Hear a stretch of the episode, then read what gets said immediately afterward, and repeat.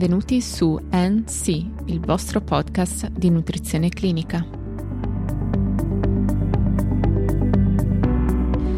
Benvenuti a tutti. Oggi, grazie al contributo della dottoressa Daversa Luana, dietista libera professionista che ha conseguito col massimo dei voti nel 2022 la laurea magistrale in scienze delle professioni sanitarie e tecniche assistenziali, parleremo del sistema di sorveglianza Occhio alla salute.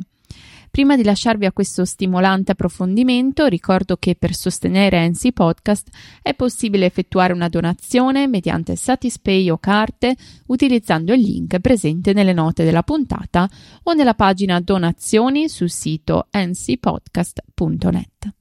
Ricordiamo che diventando donatore sarà possibile ricevere contenuti inediti utili nella propria pratica clinica quotidiana. Lascio ora la parola alla dottoressa. Salve a tutti, in questa puntata parleremo del sistema di sorveglianza Occhio alla Salute.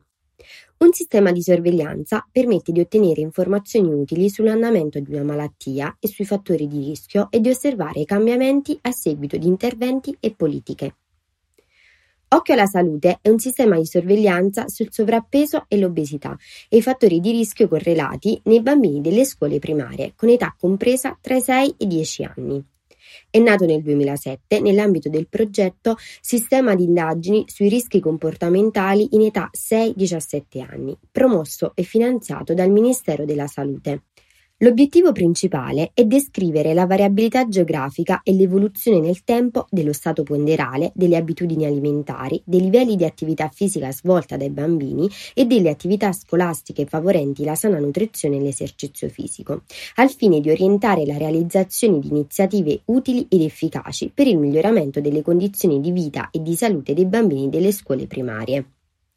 In Italia, come in altri paesi europei, la necessità di seguire con attenzione la situazione nutrizionale della popolazione generale e, in particolare, dei bambini è fortemente supportata dall'acquisizione che l'obesità rappresenta un problema prioritario di salute pubblica.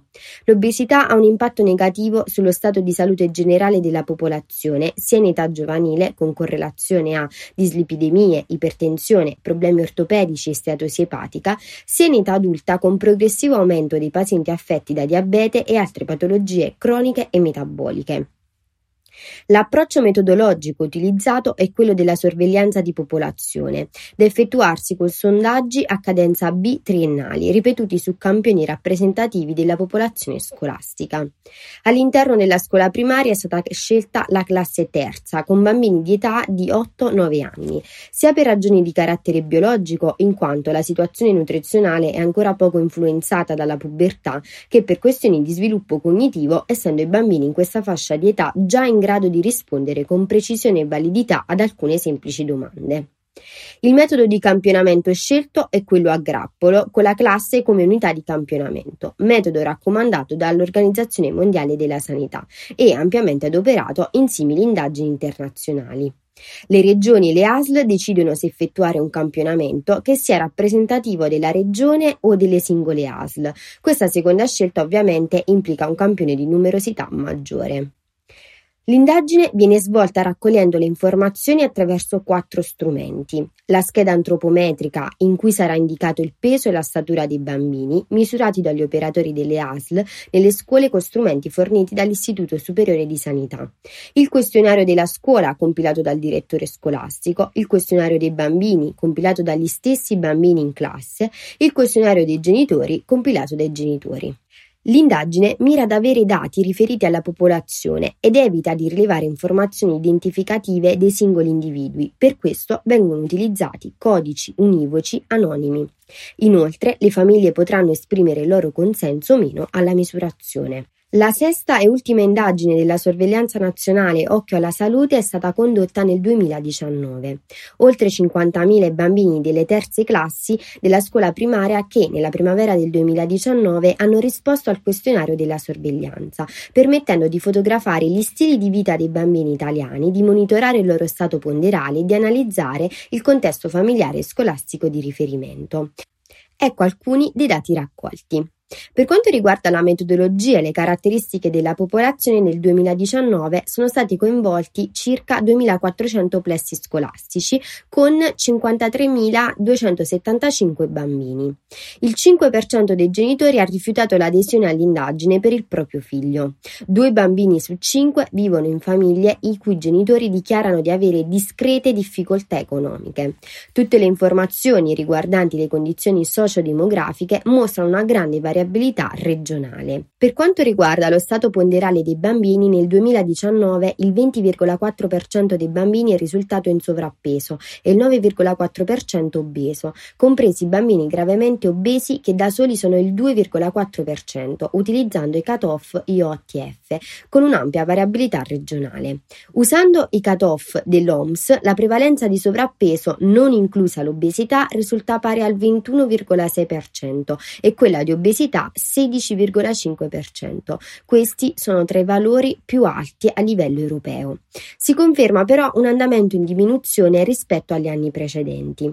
Lo stato ponderale dei genitori, il loro livello di istruzione e il reddito familiare risultano associati all'indice di massa corporea del bambino. Per quanto riguarda le abitudini alimentari, il 9% dei bambini non ha assunto la colazione il mattino dell'indagine e il 36% ha consumato una colazione nutrizionalmente non adeguata. Inoltre, secondo quanto dichiarato dai genitori, il 69% dei bambini consuma la colazione tutti i giorni. Il 55% dei bambini assume a metà mattina alimenti a elevata densità energetica.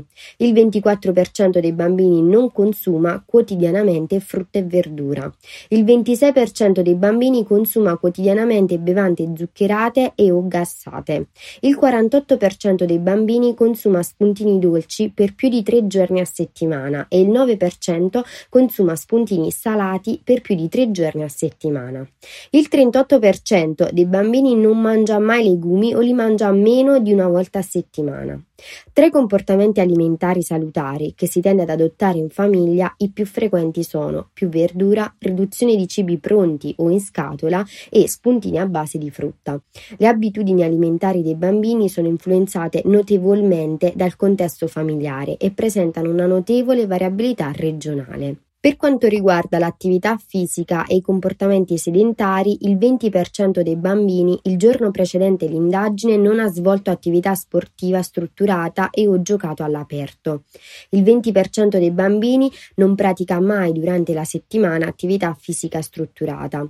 Solamente il 25% dei bambini si reca e torna da scuola a piedi o in bicicletta. Il 44% dei bambini trascorre più di due ore al giorno davanti a TV o videogiochi e il 43% ha la TV nella propria camera. L'attività fisica e la sedentarietà dei bambini sono influenzate notevolmente dal contesto familiare. Per quanto riguarda la percezione materna del peso corporeo e di alcuni comportamenti dei propri figli, il 52% delle madri di bambini in sovrappeso e il 14% delle madri di bambini obesi considerano il proprio figlio normopeso. Le madri con un basso livello di istruzione e non occupate hanno una percezione meno accurata dello stato ponderale dei propri figli. Il 74% delle madri dei bambini in sovrappeso e il 52% di quelli obesi pensano che la quantità di cibo assunta dal proprio figlio sia giusta. Il 59% delle madri di bambini classificati non attivi ritiene che il proprio figlio svolga una sufficiente attività fisica. La percezione delle madri sullo stato ponderale, sulla quantità di cibo assunta e sull'attività fisica effettuata dal proprio figlio è meno accurata nel sud del paese. Per oggi è tutto, vi do appuntamento alla prossima puntata. Ricordo che nelle note della puntata sono disponibili le fonti citate e un'infografica riassuntiva. Per ulteriori approfondimenti vi invito a seguirci nelle nostre pagine social, Instagram, LinkedIn e sul canale YouTube di NC Podcast.